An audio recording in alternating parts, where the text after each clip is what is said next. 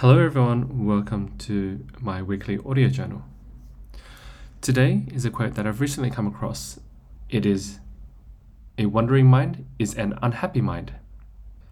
Now, why is a wandering mind an unhappy mind?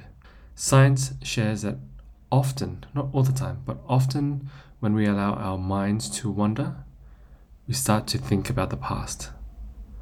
And typically, when we think about the past, it's about things that we could have done better or things that make us unhappy. So, as we allow our minds to wander, we start to automatically dip into the past, into things that make us unhappy. To feel emotion and analyze what is happening is not the problem. It becomes a problem though when you are trapped in an infinity loop that takes you deeper because you suffer then analyze, then continue suffering and more analyzing, and it goes on and on. At that point, you need to hover above it all and observe the insanity that is happening. Distance yourself and it shall dissipate.